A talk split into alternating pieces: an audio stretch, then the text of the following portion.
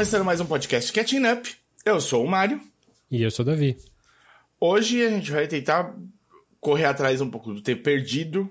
Estamos devendo aí umas diquinhas, coisas que a gente assistiu, que a gente não comentou. Tempo tava curto. Temporada de filmes de, de, de premiação, né? Então os filmes bons saem todos de uma vez. É muita, os filmes saem todos de uma vez lá fora. É, aqui... aqui saem todos de uma vez também, mais tarde. É, tipo final de janeiro, começo de fevereiro e tal. Se você nunca ouviu o Catching Up, tá, tá chegando aqui pela primeira vez, aqui geralmente a gente escolhe um tema para falar, que um manja um pouco menos do que o outro, geralmente com filme novo, com lançamento ou com, com alguma coisa que a gente gosta, e também a gente tenta se atualizar um ao outro de coisas que estão saindo aí, porque não dá para todo mundo ver tudo o tempo todo. Então a gente compartilha aí para dizer o que, que vale a pena e o que, que não. Que é o que a gente vai começar a fazer agora com as, com as nossas dicas. Então, tudo que a gente falar aqui tem marcação na descrição do episódio, tem link para o IMDB, tem a minutagem para você pular entre coisas aí que você ouviu, quer ouvir de novo. E quando a gente fala de spoilers, a gente também marca com spoiler, dá um tempinho para você pausar se for o caso, toca a musiquinha, só para você não é, ficar chateado com a gente aí, porque a gente falou que o Bruce Willis estava morto o tempo todo. Ou que o Darth Vader é o pai do Luke. O quê? Ah, desculpa. Vamos lá, então. Manda sua primeira diquinha, porque uma coisa que a gente vai, vocês vão descobrir dessa vez é que o Davi tá acompanhando, tá em dia com os filmes do Oscar. Eu não. Então ele vai falar de filmes muito bacanas. Não, não tô tão, não, não tô tão em dia, não. Até porque não saiu, nada, ninguém sabe quais são os filmes do Oscar. Mas é, vou começar com um que é tá no shortlist de filmes de países é, do, de filme estrangeiro pro Oscar. Isso já, já tem. Indica, cujo qual o Brasil não país. está. Indicação cujo do qual, país. Isso, indicação do país. Aí a academia faz uma shortlist, dessa shortlist vão sair cinco indicados. Ou um número parecido com isso. Ah, no caso, esse é o, o candidato da Noruega, o filme ficou traduzido em inglês como The Worst Person in the World. Parece que em norueguês é isso mesmo, então a pior pessoa do mundo. É o filme novo do Joachim Trier. Caramba, os pare... caras fizeram um filme sobre o, o Brasil? Ah, não, é, é o, o, menor indivíduo, o menor brasileiro de todos os tempos, né? Isso. Não? Não, não é isso? Não, não é. Esse filme é o filme do Joachim Trier, que, pelo sobrenome aí, se não me engano, é ele é primo do. Ele é parente primo, alguma coisa assim, do Lars von Trier, só que ele não é da Dinamarca, ele é da Noruega. Acho que quarto filme dele. E meio que faz uma trilogia com o, os dois primeiros dele, com o Reprise e com o Oslo 31 de agosto. Diferente um pouco do, do Thelma que veio depois. Mas é um filme sobre uma moça, uma mulher de vinte e poucos anos, que não sabe muito o que ela quer da vida e isso é receita para um filme ruim, assim, receita para um filme. Pra, afinal, o filme foi escrito por um homem, personagem feminina, mas é, é um filme muito bem escritinho, muito com os personagens muito tridimensionais. Dá para ver como é que ela pensa, o que, que ela acha, as questões que ela tem filosóficas por trás. Não é nada estereotipado. É muito, muito bem escrito mesmo. Parece um, um, um bom livro. Assim. É sobre ela e ela começa fazendo medicina, ela não quer mais, ela quer fazer fotografia, se envolve com um cara, depois se envolve com outro cara. E é, é, meio que não acontece tanta coisa no filme em termos de plot, assim, tipo, ela não vai enfrentar o Thanos. Ela só. É meio que alguns anos da vida dela, assim. O que, que, que se passa na cabeça dela e das pessoas em volta dela. Faz você considerar se ela é a pior pessoa do mundo ou não? Mais ou menos, cara. É, o título, assim, é menos explícito do que parece, a princípio, assim. Em nenhum momento essa frase é utilizada para ela no filme. Essa frase aparece no filme, mas não falando dela. Tá. Mas não quer dizer que não é dela que tá falando. Então é, é que tá, é uma coisa, é muito sutil. O filme é muito sutil.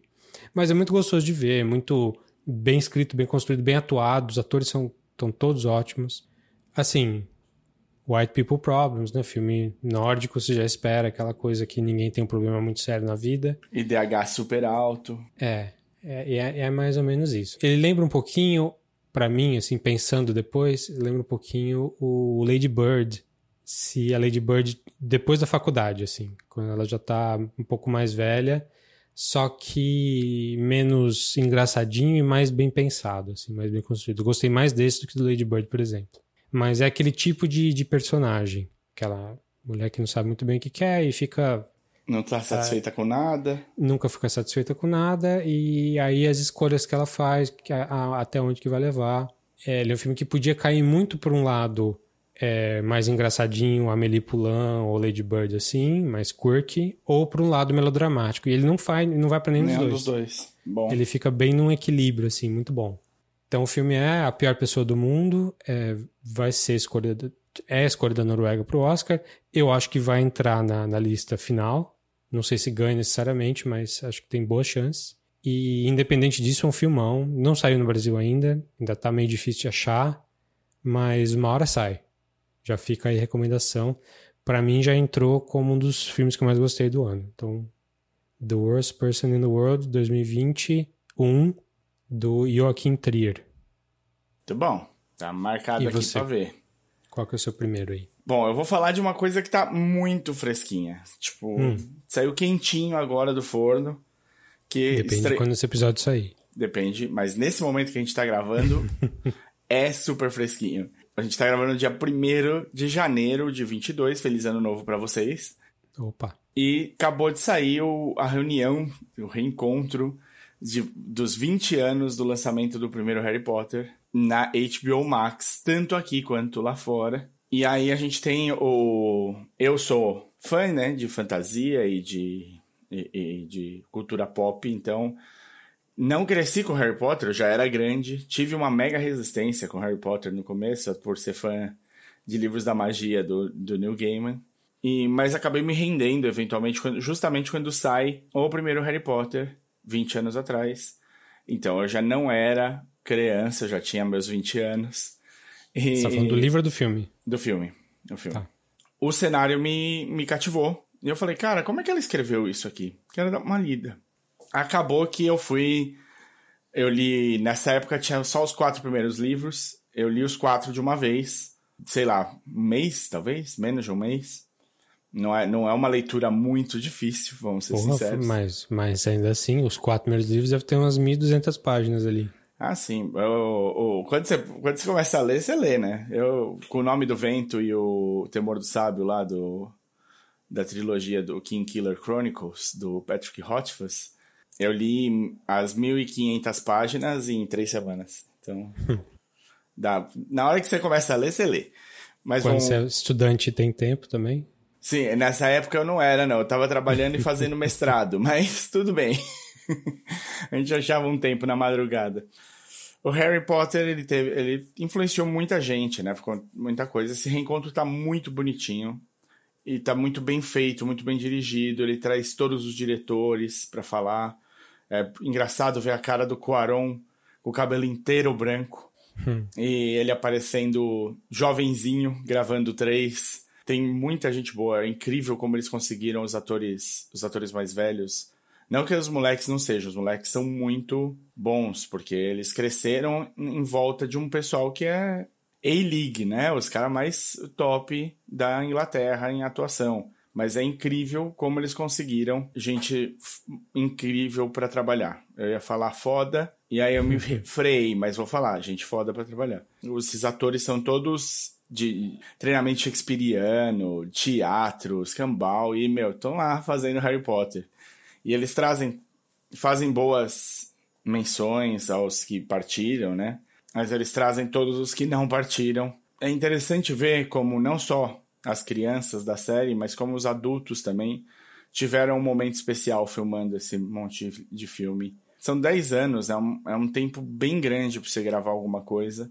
É uma fatia muito grande da vida de qualquer pessoa. Então deixou marcas e, e, em caras muito bons, em gente muito boa, que lembra com um carinho especial para essa fase da vida e para o que eles conseguiram fazer. Não é fácil acabar oito filmes, né? É, não, é, não é simples. E no final, assim, a gente pode sempre debater né, a qualidade da escrita do Harry Potter ou do cenário criado. Sem dúvida, né? Por favor, debate, podemos debater quem é a pessoa que criou e o que ela diz hoje em dia e quão errada ela tá.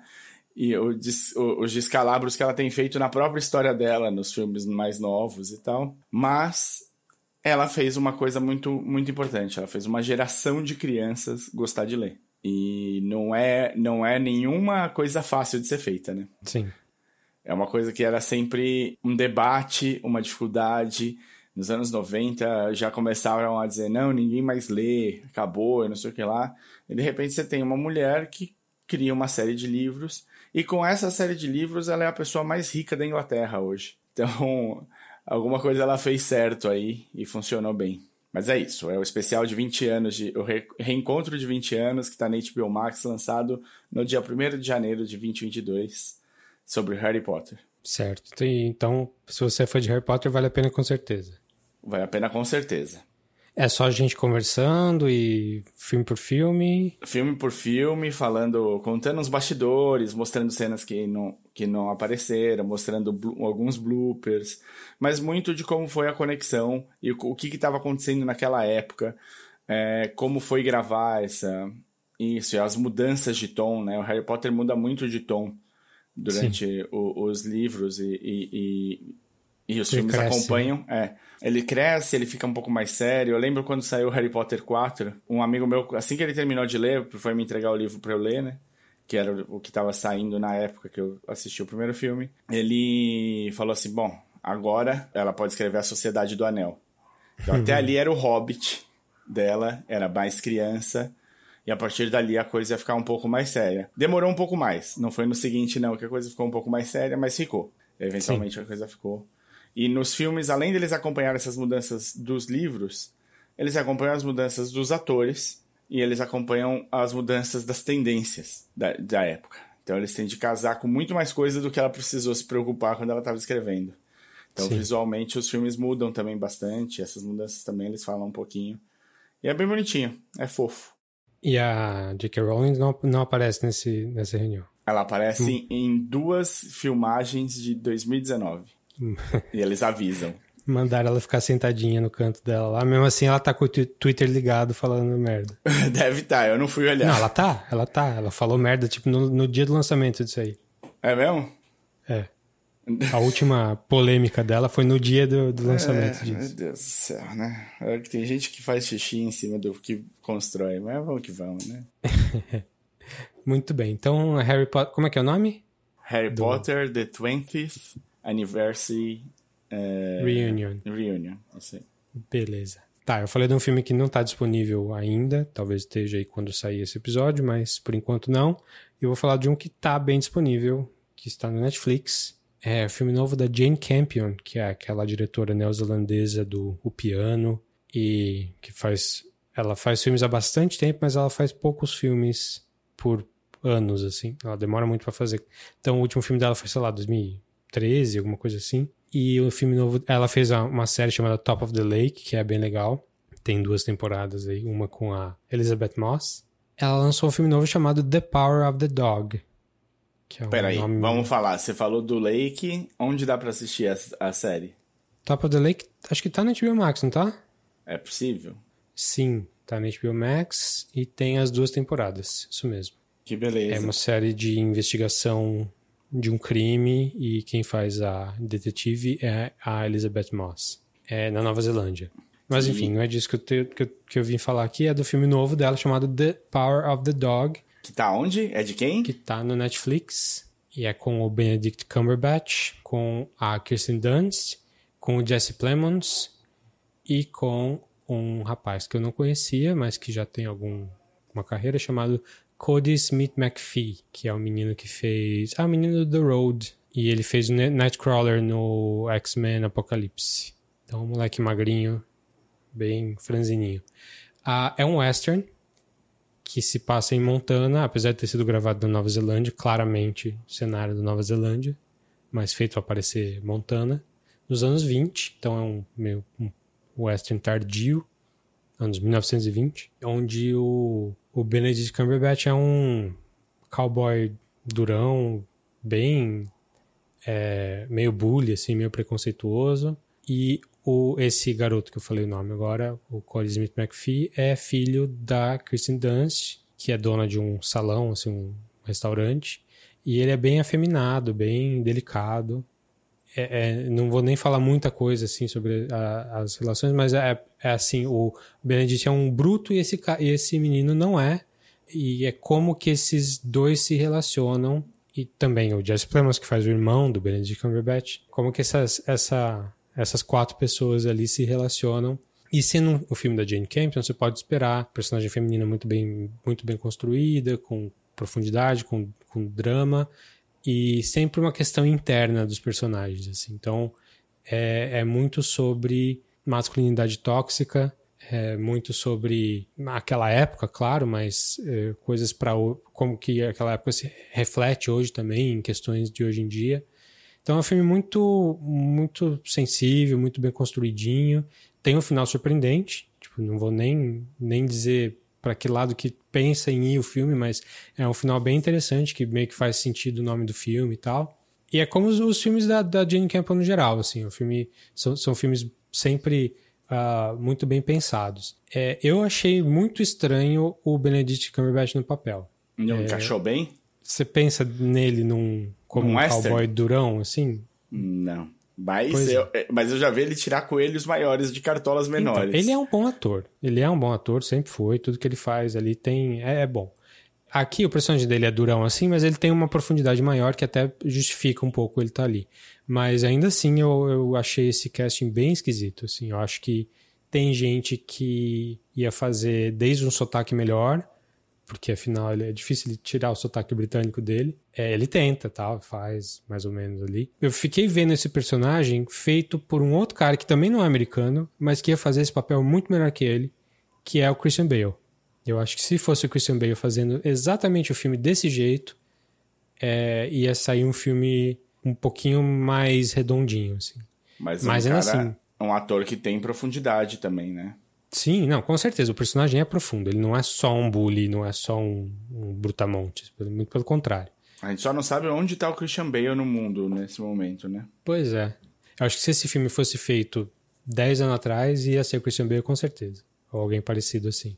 É, mas é um, é um, um grande filme, um, um, filme bem bom, bem, bem pesado em alguns momentos, assim. Te faz pensar depois. E tá fácil de ver aí, Netflix. Tá, tá disponível. É um dos filmes que estão falando aí de melhores do ano e tal. Não sei se eu chego a, a, a tanto, mas ainda assim é, é, é um filme que é, é, eu gostei de ter visto. Não sei se eu gostei muito da experiência conforme fui vendo. Vale a pena mesmo assim. Então chama The Power of the Dog. Não sei como é que traduziram aí, se é Poder do Cão tal, mas é baseado num livro com esse mesmo nome. O livro acho que é dos anos 60. Thomas Savage é o, é o autor. Mas o roteiro e a direção são assinados pela Jane Campion mesmo. É uma loucura, né? Porque ele veio, ele veio que é um sucker punch, assim, porque não teve aqui no Brasil, pelo menos, não teve nada de tipo sobre lançamento, não teve fanfarra nenhuma pro filme. Ele apareceu de repente no Netflix. Você abriu ali, apareceu a, a carinha do, do Cumberbatch de chapéu de cowboy e, e espora. E o, até você descobrir quem era a diretora, o que que é, de repente começou esse burburinho. Não, é um filme bom, filme bom, é filme bom, é filme bom, mas não tá no boca a boca, né? Não tá no. Não fizeram marketing dele aqui, não. É, o, o, o que vende o filme é, ah, é o filme novo da Jane Campion. Ele passou em algum festival, Telluride, não sei qual festival que passou, e fez um barulhinho entre os críticos e saiu na Netflix e é isso, assim. Mas a Netflix tem esse problema, né? Eles lançam muita coisa e é, muitas vezes coisas acabam ficando uh, enterradas pelas novidades o tempo todo. É, eu acho que assim, eu entendo, mas tem coisas que eles metem ao marketing. Vai ver quanto que você. Até você ouviu falar para todos os meninos que eu amei e você não assistiu. E os caras não fizeram nada pro o pois templo é. do Vamos cachorro. Ver se isso aí vai para se isso aqui for para algum alguma premiação, aí acho que eles voltam a a, a divulgar mais. Mas é isso aí. Então é um western bom, é bem pensado, interessante. Não é de tirinho nada, é um, é um western cerebral. É drama, The Power of the Dog. Você Netflix. não tá convencendo ninguém. Fala pra gente que tem tiro. É, não tem tiro. Eu não sei se tem Ou tiro. Tem. De repente tem tiro. Não, acho que não tem um tiro no filme. Não Meu lembro de nenhum tiro. Tá bom. é, bom, Meu próximo, minha próxima dica é uma semi-dica, eu acho. Porque hum. a série do. A gente não chegou a comentar aqui, você nem terminou de ver. Mas a série do Arqueiro. Gavião Arqueiro. Não terminei no, ainda. Vou no terminar. Disney Plus. Hawkeye. É, quando, quando sair esse episódio, você vai ter terminado. Espero. É interessante. Eu quero até falar depois, quando você terminar, eu quero falar um, um, um negocinho de spoilers, mas isso para fazer uma crítica mais aprofundada da série. Mas é a única, única coisa que precisa ser falado. Tá, é, então... é da cena pós-crédito? Não, eu não sei não, também, não, não. não, vi ainda. Não, não, não. É, é uma coisa que acontece no, no penúltimo e último episódios. Tá. Que aí é só para falar um pouquinho dessa da, da, da coisa Disney.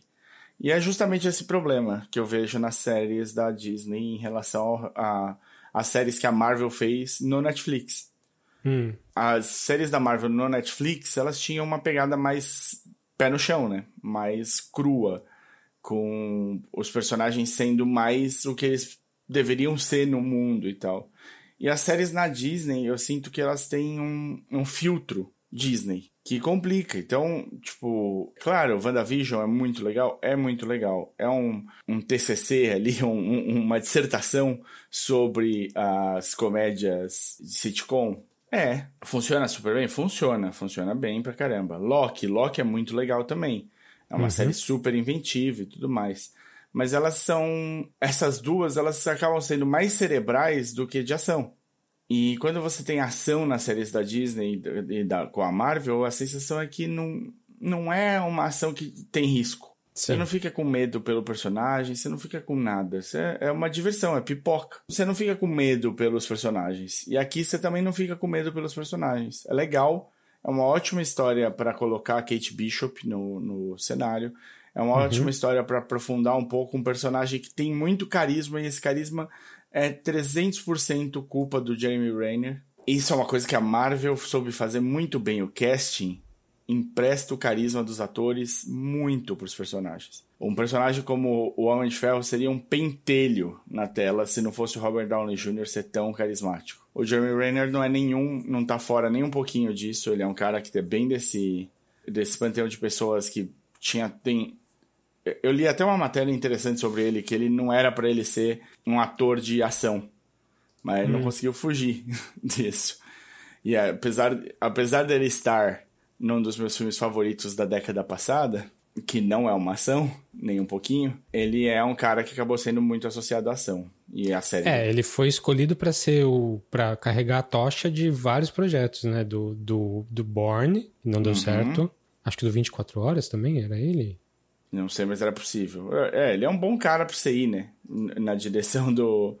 do ah, puxa, a gente precisa fazer um, um rebrand aqui da nossa marca com alguém que seja legal e que vai conseguir segurar. Mas bom, é isso. É uma série. É divertido, é uma série de Natal, uma série exatamente para essa época do ano que a gente tá vivendo, em que tem pouquíssima coisa acontecendo. Vale a pena ver, por, por, porque é Bem Marvel. Desculpa, a... ele, é, ele ia ser continuação do, do Born e ia ser continuação do Missão Impossível. Ah, é verdade. Não foi dos dois. Não. Eu falei 24 horas, mas não, é do Missão Impossível. Isso, é verdade. Não, ele é trazido, né? E eles, ele é praticamente um Ethan Hunt. Sim, era para ele ser o próximo, mas aí o Tom Cruise resolveu que ele tava bem para continuar e aí já era. Vai até os 60, 70, 80 anos, Tom Cruise pulando de telhado.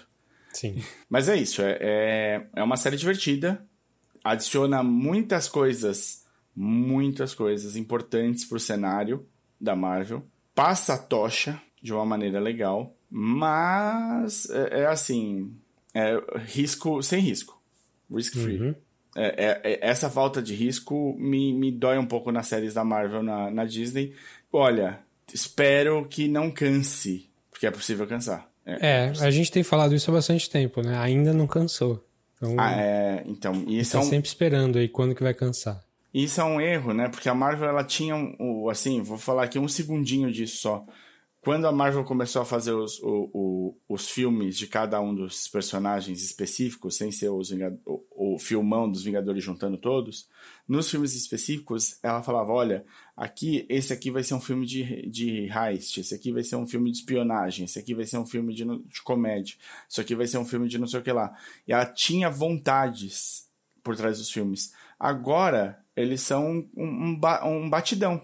Que funciona porque tem uma ação que é bem feita, tem uma história que é divertidinha e tem muito fanservice.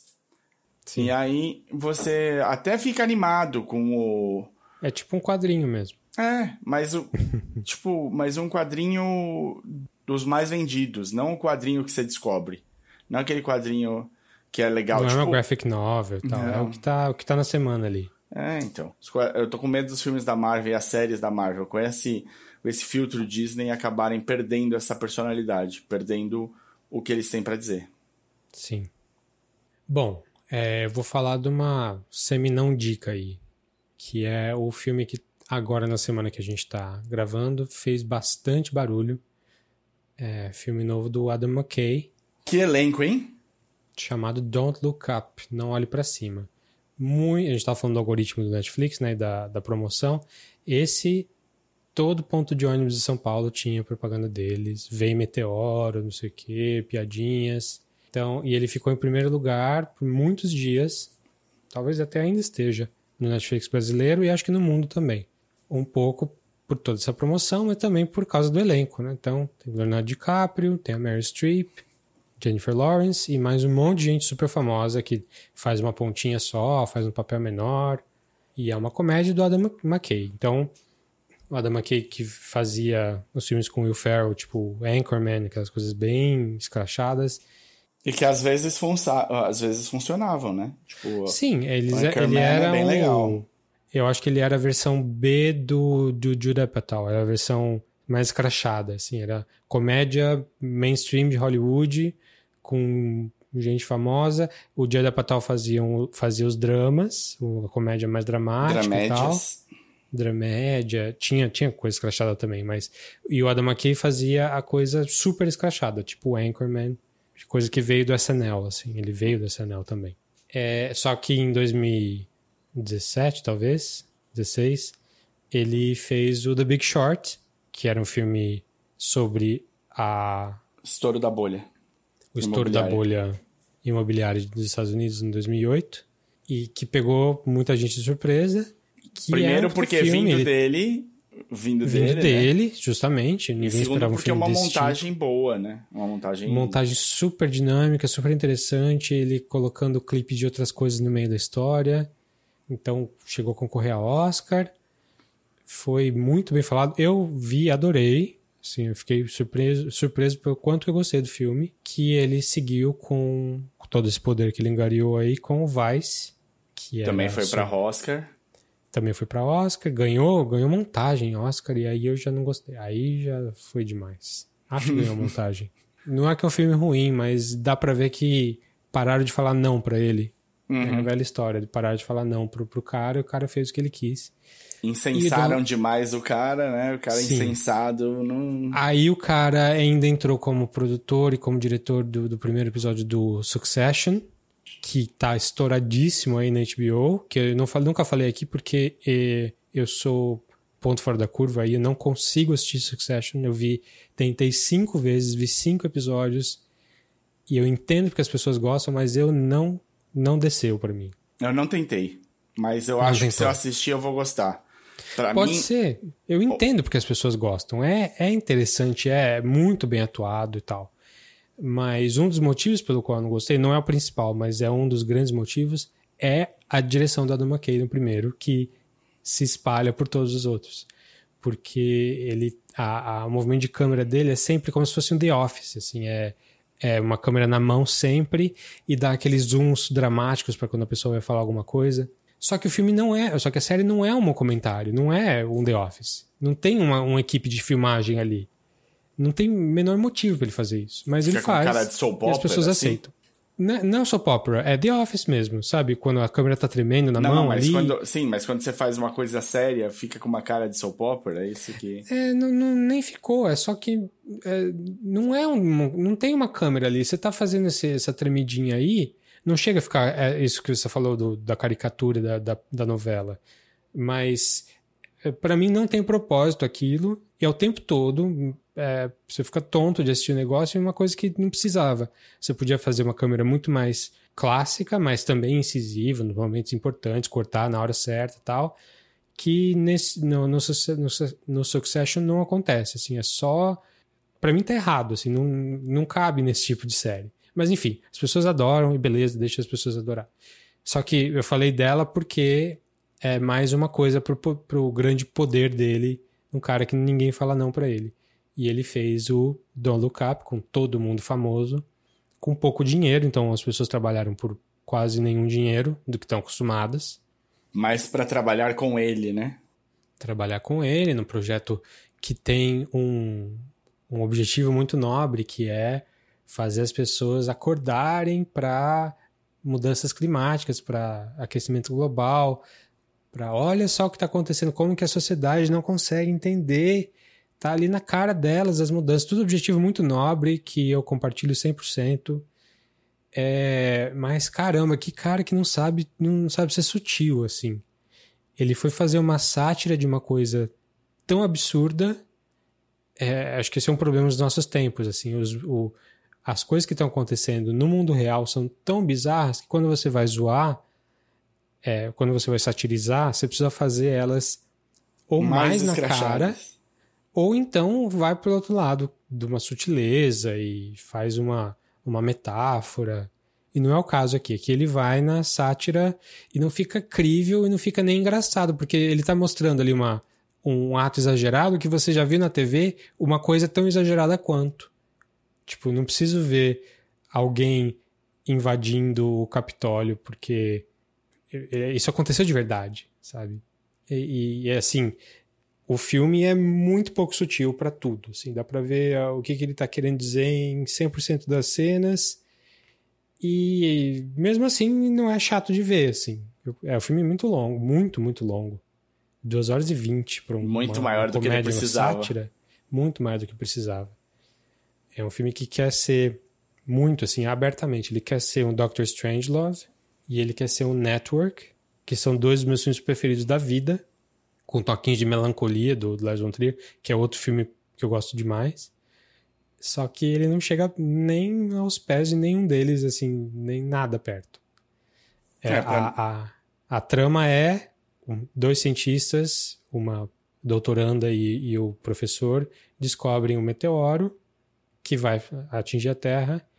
Só que os Estados Unidos é governado por uma pessoa tipo Trump, só que quem faz é Meryl Streep e ninguém dá ouvidos para eles, a não ser quando eles estão na mídia e ainda assim tem que lidar com a sociedade, como que as pessoas vão acreditar, tem gente que não acredita mesmo. É aquilo que você espera dessa premissa mínima é, e pensa aí, que, que o, o mundo do Trump, o que, que, que, aconteceria? É exatamente o que acontece no filme. Você viu também? Você achou não, eu, por aí eu, também? Cara, assim, eu vi com a Marina, a Marina, minha namorada, ela eu acho que ela já começou não gostando do filme, falou, por que a gente tá vendo essa besteira?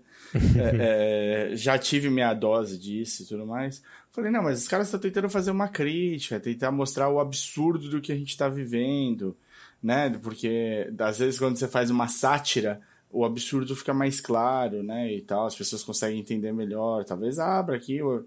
E é isso a gente assistindo o filme. Mas é um filme que tenta dar uma mordida e esquece que não tem dente, né? Ele não, não faz machucado nenhum. Ele é um. É, ele tentou abocanhar muito mais do que conseguia. Os paralelos são fraquíssimos. As atuações ficam muito aquém.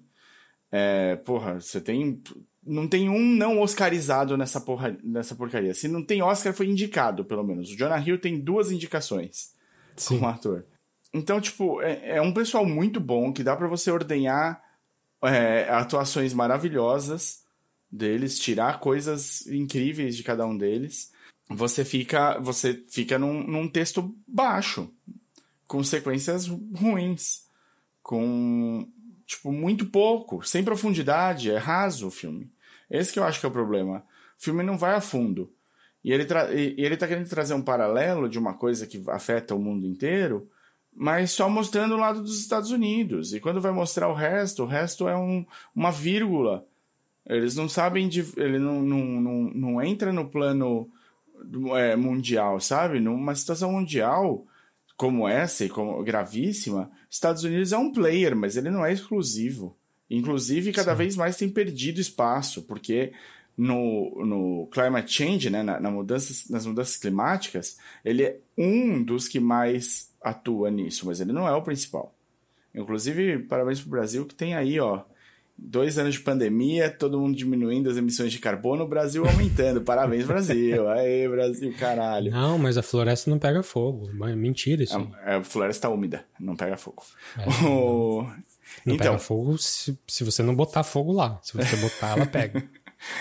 E aí, cara, pra gente no Brasil funciona.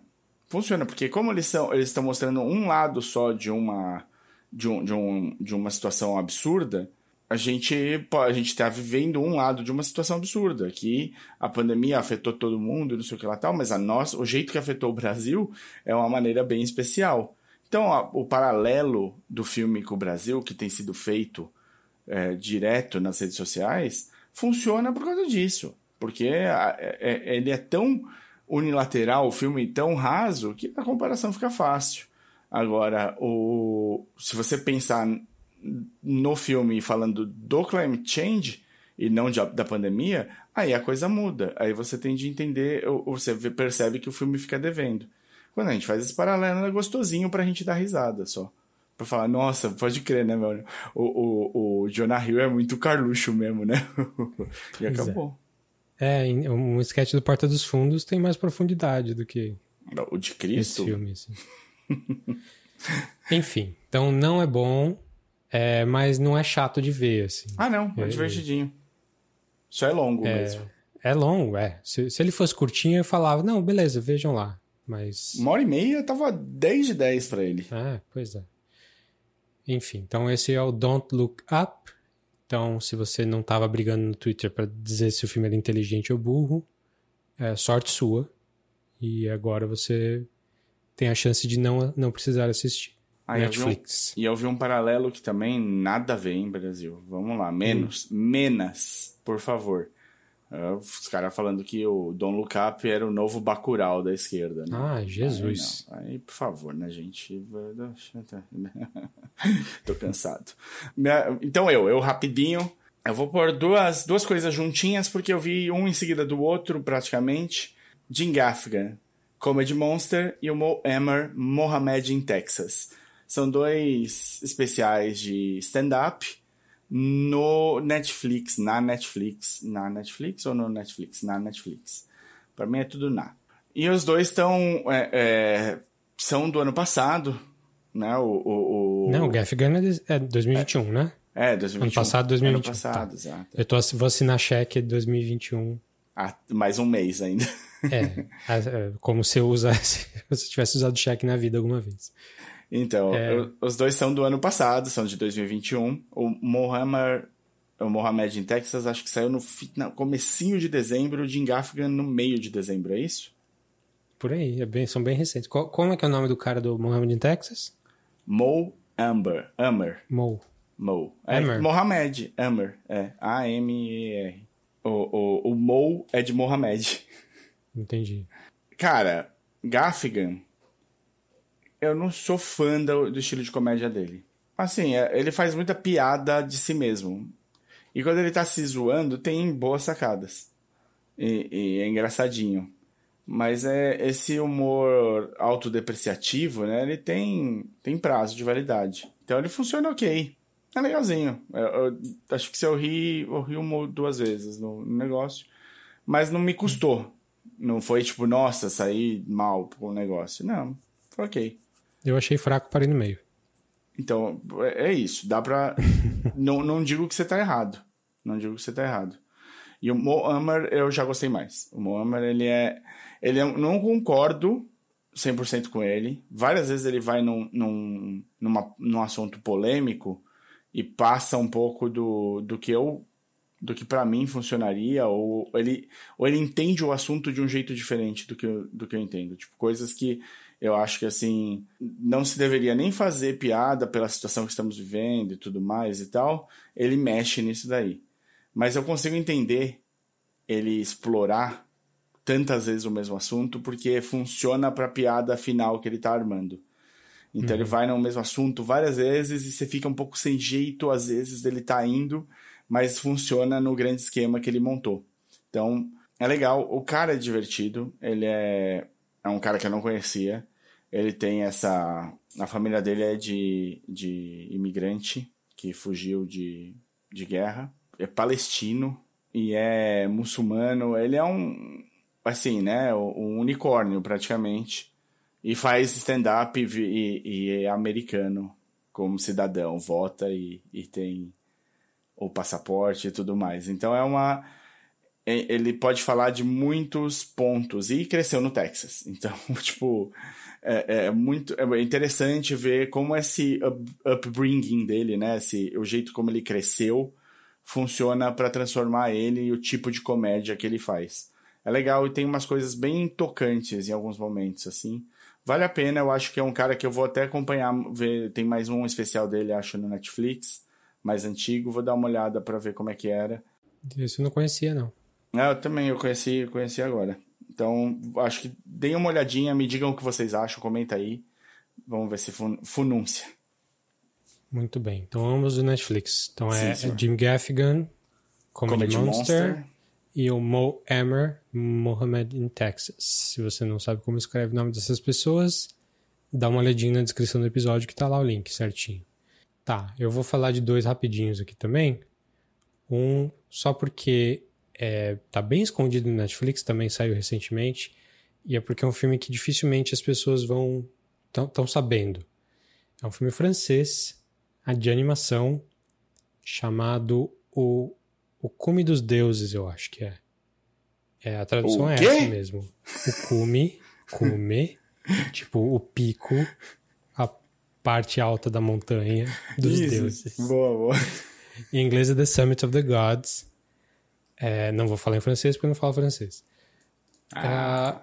É, é uma animação baseada aparentemente num mangá, recentemente, não sei de quando exatamente, para falar a verdade. É dirigido por um cara chamado Pat Patrick, Patrick Inbert, é baseado num mangá do, do cara chamado Jiro Taniguchi, e é uma história sobre um fotojornalista nos anos 80, 90, que está atrás de um alpinista é, mais ou menos dessa época, um pouco mais antigo, que meio que é, é, um, dos, um dos caras que quer escalar o Everest por um lado que nunca foi escalado. E ambos têm uma obsessão sobre a primeira expedição, uma, uma, das, uma das grandes expedições do, do Monte Everest dos anos 30, que o cara desapareceu. E é uma animação muito bonita, assim, esquema de cores super, super legal. Aquele azul é bem brilhante do, do, do, do, céu limpo lá do Everest, com a roupa dos caras, aquele, aquela roupa laranja bem chamativa. É, é um filme muito bonito, assim, de, de se assistir. Assim, plasticamente é super bonito. E é uma história interessante, mas não é nada demais. Então, estou falando meio rapidinho aqui. Para quem gosta de animação, vale bastante a pena, mas ele é bem sóbrio, bem realista, é como se fosse um, um semi-documentário, assim, só que animado, e muito bem feitinho. De novo, a história deixa um pouco a desejar. Mas aconteceu? Então, eu, não, eu não, não entendi. Essa história é real? Eu não tenho certeza se aconteceu. Não tenho certeza que aconteceu, mas eu sei que é baseado em, em, em pessoas que existiram. Eu não sei se exatamente essa trama foi dessa forma. Certo. Mas tem, tem umas sequências de, entre aspas, ação, assim, de, deles escalando partes perigosas que são muito, muito boas e meio que vale, vale a pena só por elas. Parece que você tá lá mesmo com os caras, apesar de ser animado, de ser um desenho, mas é um desenho. É, ele não é fotorrealista, mas é, ele é. A proporção tá certinha. Ele quase parece uma rotoscopia, só que não é. Se fosse rotoscopia, ia ser feio. Não é feio. Ele é animado mesmo, na mão ali, é, mas bem, bem de uma maneira bem realista. Então vale pela, beleza das cenas e, e pelas cenas de ação, assim, as, algumas que tem. Não são muitas, mas. Mas o filme chama O Cume dos Deuses, ou. Não sei se a tradução é exatamente essa, né? The Summit of the Gods em, em inglês. E tá fácil no Netflix, só que você provavelmente vai ter que procurar aí, porque não deve estar tá na primeira página. Sabe-se lá por quê. Quer dizer, você sabe por quê, né? Que não é, não é, não tem muito dinheiro ali. E, para terminar, um filme que eu acabei de assistir antes de gravar aqui, que é um dos filmes que eu estava esperando há bastante tempo. É o novo filme do Mike Mills, que é aquele diretor de filmes tipo Beginners. Uh, o Beginners fez um sucesso razoável aí no circuito independente do, do, do 2010, que era sobre o, a história meio autobiográfica do Mike Mills, do diretor, em que o pai dele, que é quem faz o Christopher Plummer, sai do armário com mais de 80 anos e resolve morar com, com outro homem e tal.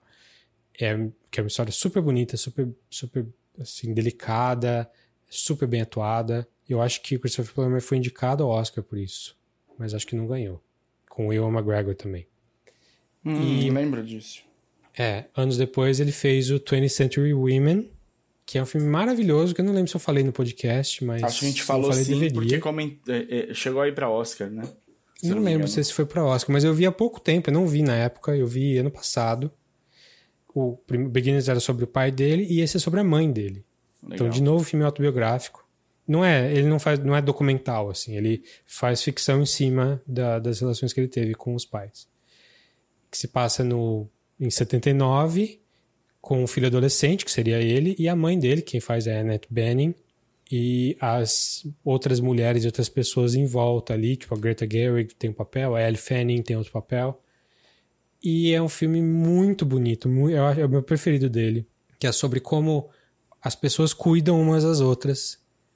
Dá pra ver essa, essa, essa coisa em todos os filmes dele. É, é, são filmes muito delicados, muito sutis sobre relações humanas, sobre relações familiares. É, esse 20th Century Women é sobre como que a mãe dele é uma pessoa complexa e com coisas boas e ruins e que precisa cuidar de uma, um adolescente que está crescendo, está virando uma pessoa separada dela e como que ela lida com isso. Filme maravilhoso, sim, perfeitinho. Tá hoje no Star Plus, já, já vou dando a dica aqui. Se você pegou aquele combo com a Disney Plus aí para ter o Star Plus junto, vale a pena por isso só. E pelos Simpsons, né? É, mas corra, corre para ver se você não viu 20th Century Women, bem, bem legal mesmo. E o novo filme dele, que ainda não chegou no cinema aqui, mas deve chegar em algum momento, porque acho que vai concorrer a algum prêmio aí, chama-se Come On, Come On. E é um filme com o Joaquim Phoenix, fazendo um papel de um produtor de rádio, documentarista, assim, que tem muito na NPR americana, tipo This American Life, essas, essas coisas bem intelectuais, bem, de novo, delicadas e, e bem pensadas e politicamente ativas, que é a NPR é tipo a TV Cultura em rádio nos Estados Unidos, assim, uhum. uma coisa tem dinheiro público envolvido, não é estatal, mas tem dinheiro público envolvido. E o, jo o Joaquim Phoenix faz esse papel de, de, um cara assim, que faz entrevistas. Ele está no meio de um projeto em que ele entrevista crianças para elas falarem o que, que elas acham do futuro. E ele entrevista em várias cidades dos Estados Unidos, bem bonitinhas. E essas entrevistas são de verdade. As crianças estão falando de verdade. Só que a, a, trama do filme não é essa. Isso acontece durante o filme, mas a trama do filme é ele precisa cuidar do sobrinho dele, que ele não vê há mais de um ano, assim, mais de há bastante tempo, que mora na Califórnia, porque a mãe precisa, a mãe que é irmã dele, precisa, tem uma emergência lá que precisa cuidar do, do, do marido que está trabalhando em outra cidade. E é um filme sobre, é, é aquela velha história do filme do, do homem durão que precisa tomar cuidado, que precisa cuidar de uma criança e acaba aprendendo lições com a criança, sabe? Aquela velha aquele clichê hoje em dia. Só que, no caso, não é um velho durão, não é um Mandalorian, não é um Lone Wolf. Logan. Não, não é o Logan, não é um cara amargurado com a vida que precisa aprender que ele tem um coração mole ali no fundo e não sabia. Porque no caso, o personagem de Joaquim Phoenix é uma pessoa. Não é um durão. Ele é um cara sensível, que ele só não tem filhos, mas ele poderia ter e tal. E ele tá fazendo isso de bom grado. Ele está querendo cuidar do, do, do, do, sobrinho dele. O sobrinho dele tem nove anos, e aí entra a questão um pouco autobiográfica, porque ele é uma criança meio precoce, uma criança que tem amigos que gosta de falar com adultos, não gosta de falar com outras crianças. É muito poético, muito é, delicado, e é, dá para ver que é o pequeno Mike Mills ali. E, então o filme é um filme preto e branco belíssimo, assim, não sei que filtro que eles usaram ali para deixar um preto e branco super bonito o filme inteiro. Parece fotografia que você vai no museu, assim, e vê lá a fotografia bonita. É, e, e, o Joaquim Phoenix tá ótimo, como ele sempre tá, cuidando desse menino e aprendendo com ele, o menino aprendendo com, eu, com, com, com o tio também.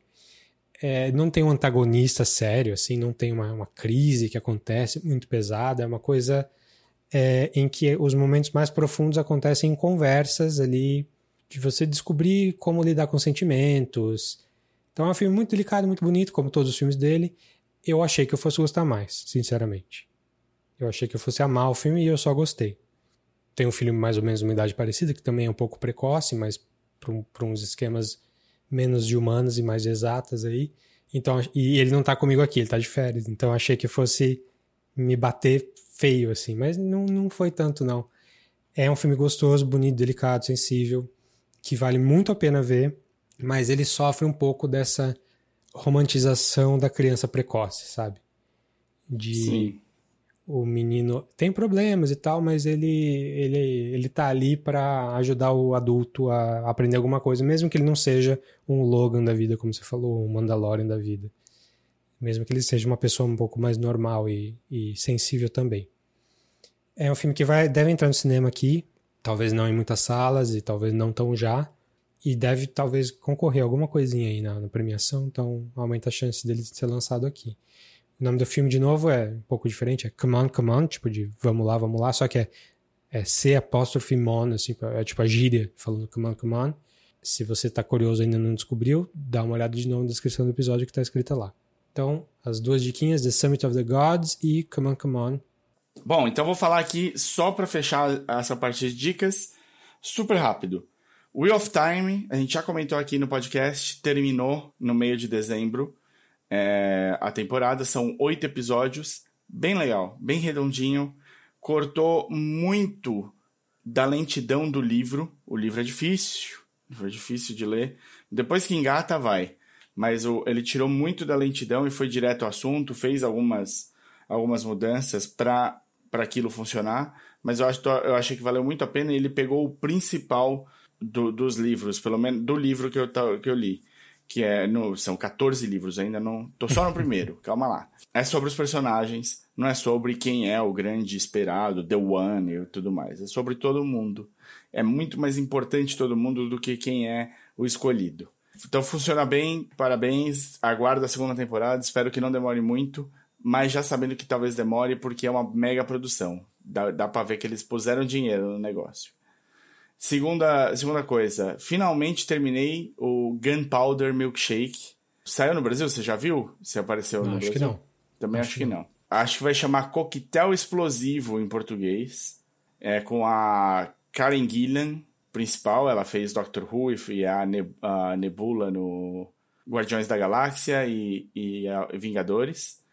A Lena Headey, a, a Cersei do, do, do Game, of Game, of Thrones.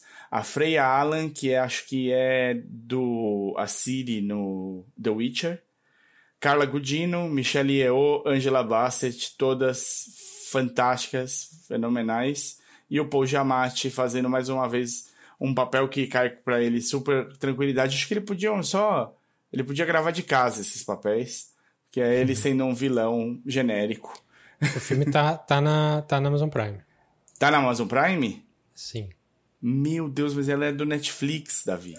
Tá na Amazon Prime. Saiu na Netflix americana. Então pronto, tá na Amazon Prime. Não tinha saído no Brasil. Tá na Amazon Prime, assistam. É bacana, é divertido. É um filme para ser divertido, ele não quer ser nada mais do que divertido. Ele é a versão feminina do Shootin' Up. O... Sei. mas, mas com mais cabeça, tá? O filme do Clive Owen é Zé Ruela. Esse tem, tem isso. Sabe que ele tem um.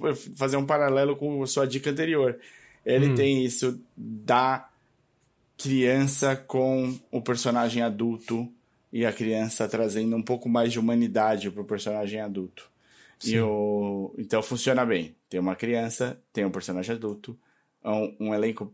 O elenco principal é basicamente mulheres fodonas. É divertido, vale a pena ver.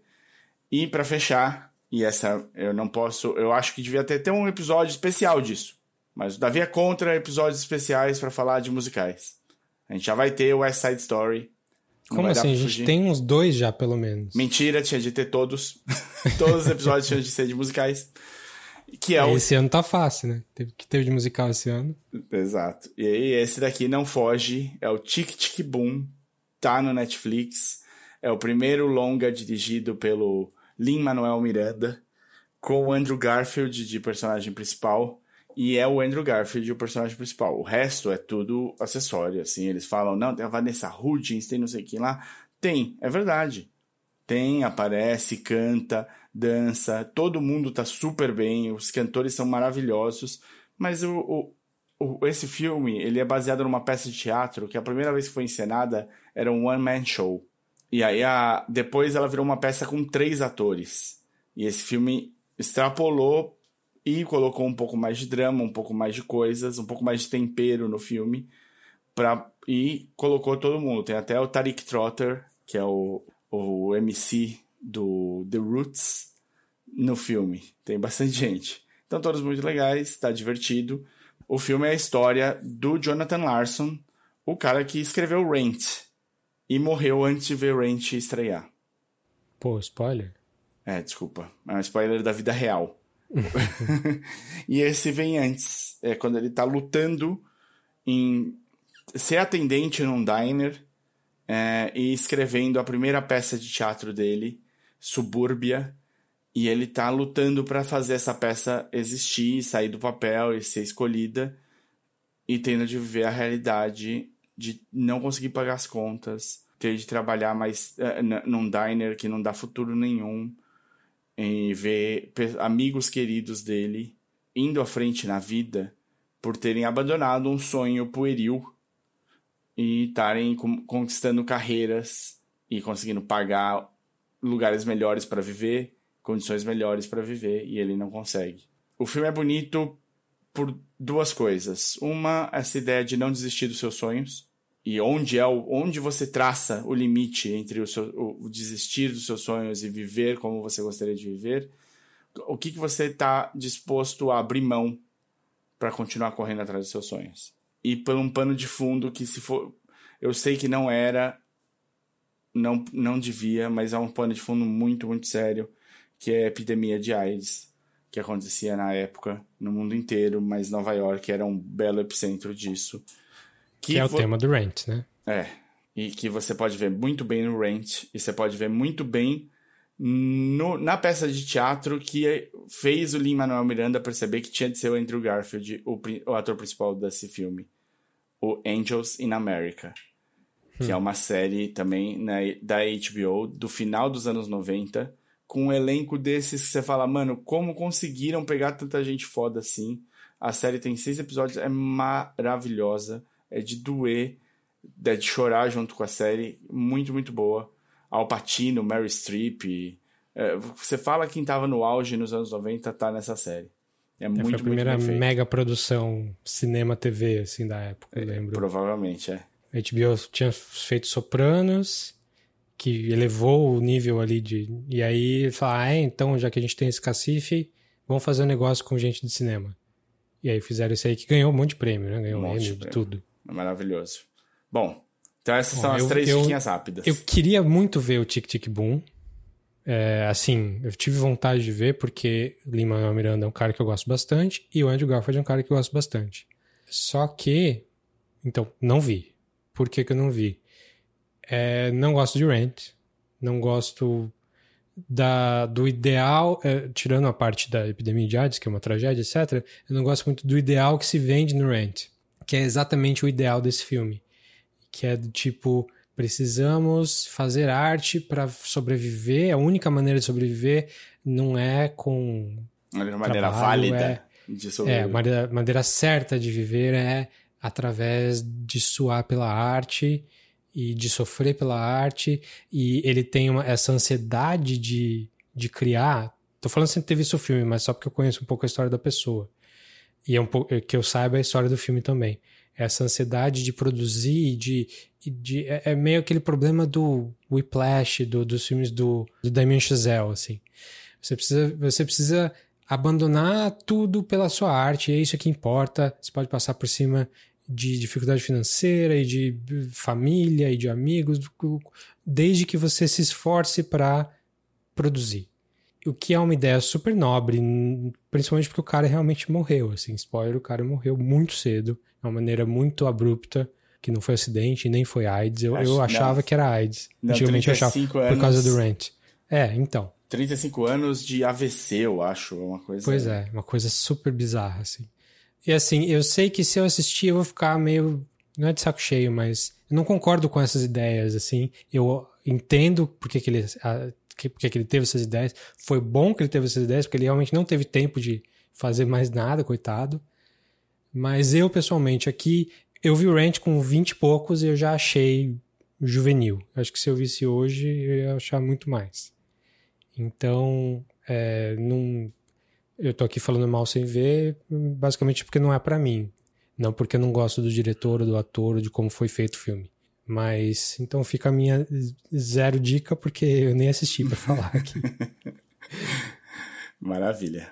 Ah, então para fechar, fechar com um filme um, um, dos grandes filmes de 2021 aí que meio que já saiu de cartaz, mas está fresco na memória aí no, nos nossos corações, que é o filme novo do Edgar Wright, chamado Last Night in Soho. Ele que teve dois filmes esse ano. Um que a gente falou aqui episódio inteiro, quase sobre os Sparks Brothers, que era o documentário, o primeiro documentário dele, e o filme que estava pronto há um tempão já, e por causa da pandemia não saiu no, no, na data certa, Last Night in Soho, que é um roteiro original dele e da roteirista, eu acho que ela é escocesa, Christy Wilson Cairns, que é super gente boa. Eu vi umas entrevistas dela lá, que ela fez o, o roteiro de 1917, aquele filme de guerra.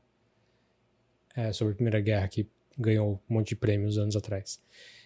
Então, o roteiro dele e dela sobre a Thomasine Mackenzie fazendo uma menina apaixonada pelos anos 60, por Londres nos anos 60. Então, é um filme sobre nostalgia, sobre ela não é spoiler, só que é legal você descobrir no começo do filme. Porque você começa o filme e você não sabe que o filme não é nos anos 60. Mas, pra, se você viu o trailer, talvez você saiba. Que eu não vi o trailer, então não tenho certeza. O trailer entrega. Tá. Então é uma, uma menina de hoje em dia que tá entrando na faculdade de moda e ela é totalmente apaixonada por Londres nos anos 60 e ela vai para Londres. Ela é de uma cidadezinha bem no interior. E ela começa a ter sonhos com nos anos 60 com a Anya Taylor-Joy, é, que faz uma, uma moça super glamurosa ali naquele ambiente. E o filme tem elementos de fantasia, que eu não vou falar quais exatamente, mas tem uma questão de mistura de realidades que é bem legal, é bem Edgar Wright ali fazendo o que ele faz de melhor, que é uma, uma comédia visual. Esse filme não é exatamente uma comédia, mas ele tem momentos engraçados e ele é visualmente super interessante. É muito, muito gostoso de ver. O roteiro tem algumas questões aí, muita gente não gostou do final, eu até gostei, mas eu entendo que o roteiro não é a parte mais forte do filme. Mas é um filme muito inventivo, tem truques de câmera ali que você fica depois você descobre como é que o cara fez. Fala, Nossa, ele fez do jeito mais difícil e ficou super legal. Tá todo mundo super bem. É o último filme da Diana Rigg, que fez a. Qual é a personagem dela no Game of Thrones? A Lady. A, a Senhora dos Espinhos? É. Lady Tyrell, Oleana, Oleana. Lady Oleana. A, a Diana Rigg que fez a Lady Oleana Tyrell lá no, no Game of Thrones. Papel bem memorável dela, uma, uma velhinha. Então, o papel, ela, ela fez o filme e morreu pouco tempo depois, então, o filme dedicado a ela. Então, é um filme super gostoso de ver, super legal, bem inventivo. Não é o melhor do Edgar Wright, talvez seja até tá ali num tiro bem abaixo dele, é, no, no, em todos os filmes dele, mas isso não quer dizer que o filme é ruim, muito pelo, assim, ele não fez um filme ruim hoje, até hoje. É um filme gostoso de ver, sim. Talvez ainda esteja passando no cinema, se tiver, vale a pena ver no cinema, porque as músicas são muito envolventes, o visual é muito bonito. E é um filme do Edgar Wright. Então, tendo, tendo saído o filme do Edgar Wright, você tem que, tem que ver na, da melhor maneira possível. Então, o filme chama Last Night in Soho, a última noite. Não, noite passada no Soho. É, e tá nos cinemas. Não sei quando que vai sair em streaming aí, não sei se vai ser tão cedo. Então é isso, então, vamos fechar, fechamos. Vamos, vamos fechar o episódio de dicas então. Esse... A gente tinha bastante coisa acumulada, ainda tem, mas a gente tem tempo aí para fazer, para ir, pra ir dividindo as não. coisas que a gente viu. Eu acho que nesse aqui a gente conseguiu dar uma acelerada, pôs um pouquinho de coisas que estavam atrasadas para a gente falar. Fica com, ficam dicas legais e dicas mais ou menos, né?